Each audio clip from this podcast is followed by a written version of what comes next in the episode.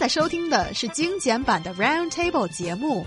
关注我们的微信公众账号 EZFM Round Table，点击页面右下角弹幕 view，可以收听往期节目或者参与直播互动。The appetite for lobsters in China is growing, with the country setting a new record for the value of its imports of these crustaceans from the United States. So, is it true that Chinese food lovers swooped in and saved the lobster industry in the U.S.? Yeah. What's um, going on here? Yeah, so a recent report by the Associated Press said American lobsters were almost unheard of in most of China until 2010 when the value of imports grew 250%. That's about $7.4 million. Uh, last year, China imported more than 108 million uh, dollars worth, uh, I guess, of lobsters from America, surpassing the previous high of about 90.2 million dollars in 2014. Chinese importers took in more than 14 million pounds of U.S. lobsters from Maine last year, which was also a record. The previous high was about uh, 13.1 million pounds. That's a lot of lobster. Um, lobster sales in China do not appear to be slowing down in the new year. America exported more than 1.7 million pounds of uh, lobster just, uh, I guess, in the first month of this year. So I, I, I guess we're looking, you know, according to Dave Cousens, president of the Maine Lobstermen's Association. Uh, he said, you know, we've we've opened new markets in Asia and they're booming. Um, everyone's is clicking now, I, I, suppose, because a lot of these lobsters are being bought online. Yeah. But uh, basically, uh, I guess China's saving the lobster industry um, in the U.S. in in some ways here, and and that's a that's a good thing because I love lobster. I love lobster too, but I wonder why the Chinese people, so many of us, in order to save an industry, you need a lot of input. Why do we love it so much? Why are we so hungry for lobster? Mm, I think in recent years, more and more Chinese people find their love Mm-hmm. in lobster, like in recently, and it also becomes quite a fashionable way for many Chinese people to celebrate. Um, they can use, uh, they can eat lobster as a way to celebrate uh, Chinese New Year period or family union reunion thing. So they wanted to make it fancy, and uh, of course, it's being more and more affordable. So more and more middle class uh, citizens are starting to have this. And uh, even though Ryan has said so many times that Chinese people are saving the lobster industry in America, maybe a reason that the industry need to be saved is because um, almost 10 years ago, the supply of lobsters surpassed its demands for the um, because of the enemy of the lobsters are extincted in a way, and then there are more and more lobsters for the fishermen to catch. So we got a lot of lobsters, and they are looking for new buyers. And apparently, Chinese people are buying those lobsters and enjoy the great, great dish. Yeah, I think one thing you could say uh, for the growth of lobsters that has appeared in China is also probably correlated with the growth of the country's middle class. Um, so you know, like lobsters are kind of uh, a luxury dish. At least that's the way I look at it. It's often very expensive at a restaurant, or at least not the cheapest dish you can order. Um, so I think a, a growing middle class uh, was something to to keep an eye on. If the lobster, you know, people buying lobster is growing as well.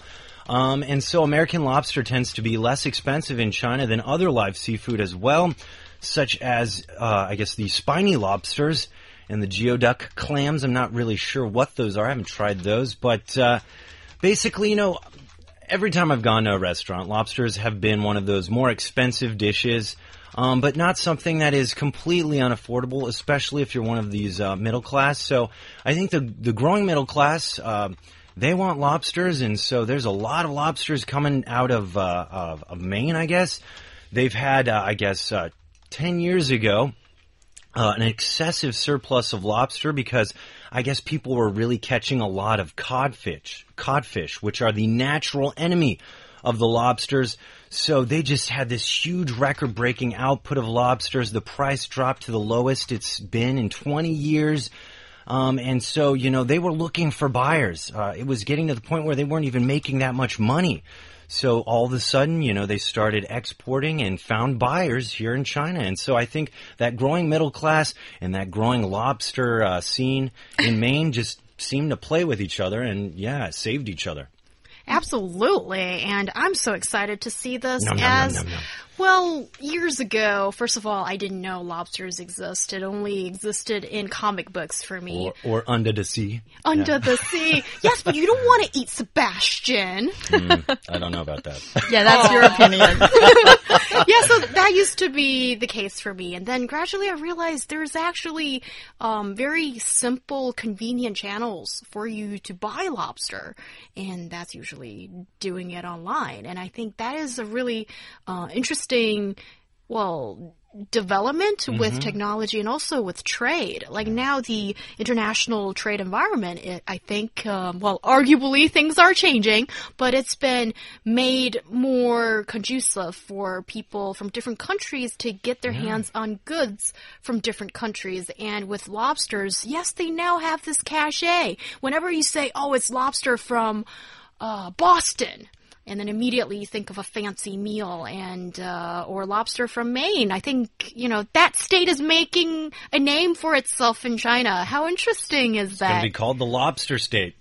yes, it's possible. And when it comes to Chinese people eating things to save something, either it's an industry or a ecological disaster, we are the master of it. We can eat a lot of things. When uh, something happened in a pond where one kind of creature is being a king in the pound and destroy the environment for any all of the other creatures living there, Chinese people can eat them all and uh, save the world. Yeah, okay, but there's something else to be realized here, and I think a trend that's happening uh, globally, you know, and that is globalization. Uh, Su, Sun Jiwen, a spokesperson for China's Ministry of Commerce, uh, said that exports of goods from the United States to China had risen by an annual average of 11% in the past decade.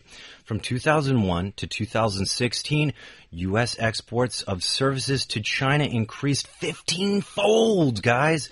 Um, at the end of 2016, non-financial investment in the United States by Chinese enterprises amounted to around 50 billion US dollars, which provided nearly 100,000 jobs across 44 states. That's thank you guys. Um, 90% of these were very profitable, so it's been a good investment. Uh, you know, uh, between the U.S. and China, we're seeing really positive things. I think happen. You know, Sino-U.S. trade volume uh, grew by 2.5 2.5 billion dollars in 1979 1979 to about 520 billion dollars in 2016. So guys, it's not just lobsters. Okay, lobsters are great. They're delicious, but we're also buying and selling things between each other and it's it's creating jobs in each other's countries. And this is something, you know, you're not just saving each other's lobsters industry, but you're also, you know, providing jobs for each other in this kind of international trade environment and these kind of things.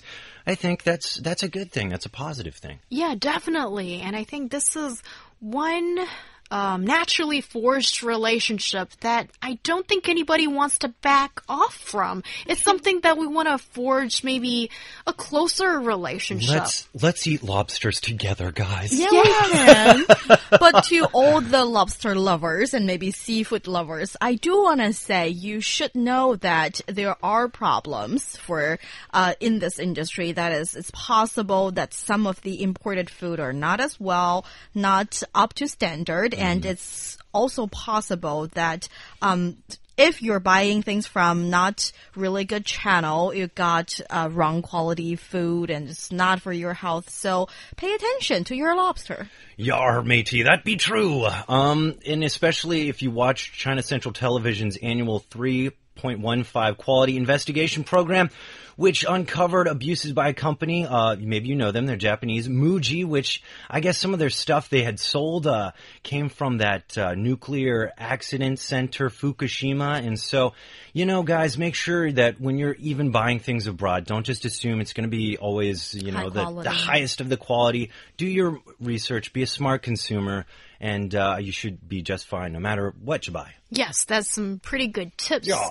that you guys have offered uh, potential consumers. Yeah. Yes, then our WeChat listener Bob the pilot says, I come from the northeast part of US, so just to let you know, Boston lobsters come from Maine. All right, okay. Yarr, so matey. all are Maine Good to know. lobsters. Yes, that is good to know. And also, Zhan Shen is asking us a question.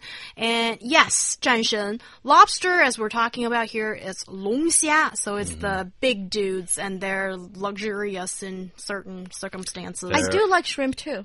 Yes, and um and I know you're talking about ma xiao, so that's crawfish. Oh, that's yeah. far smaller and it's a different kind of dining experience, but I think both are very delicious.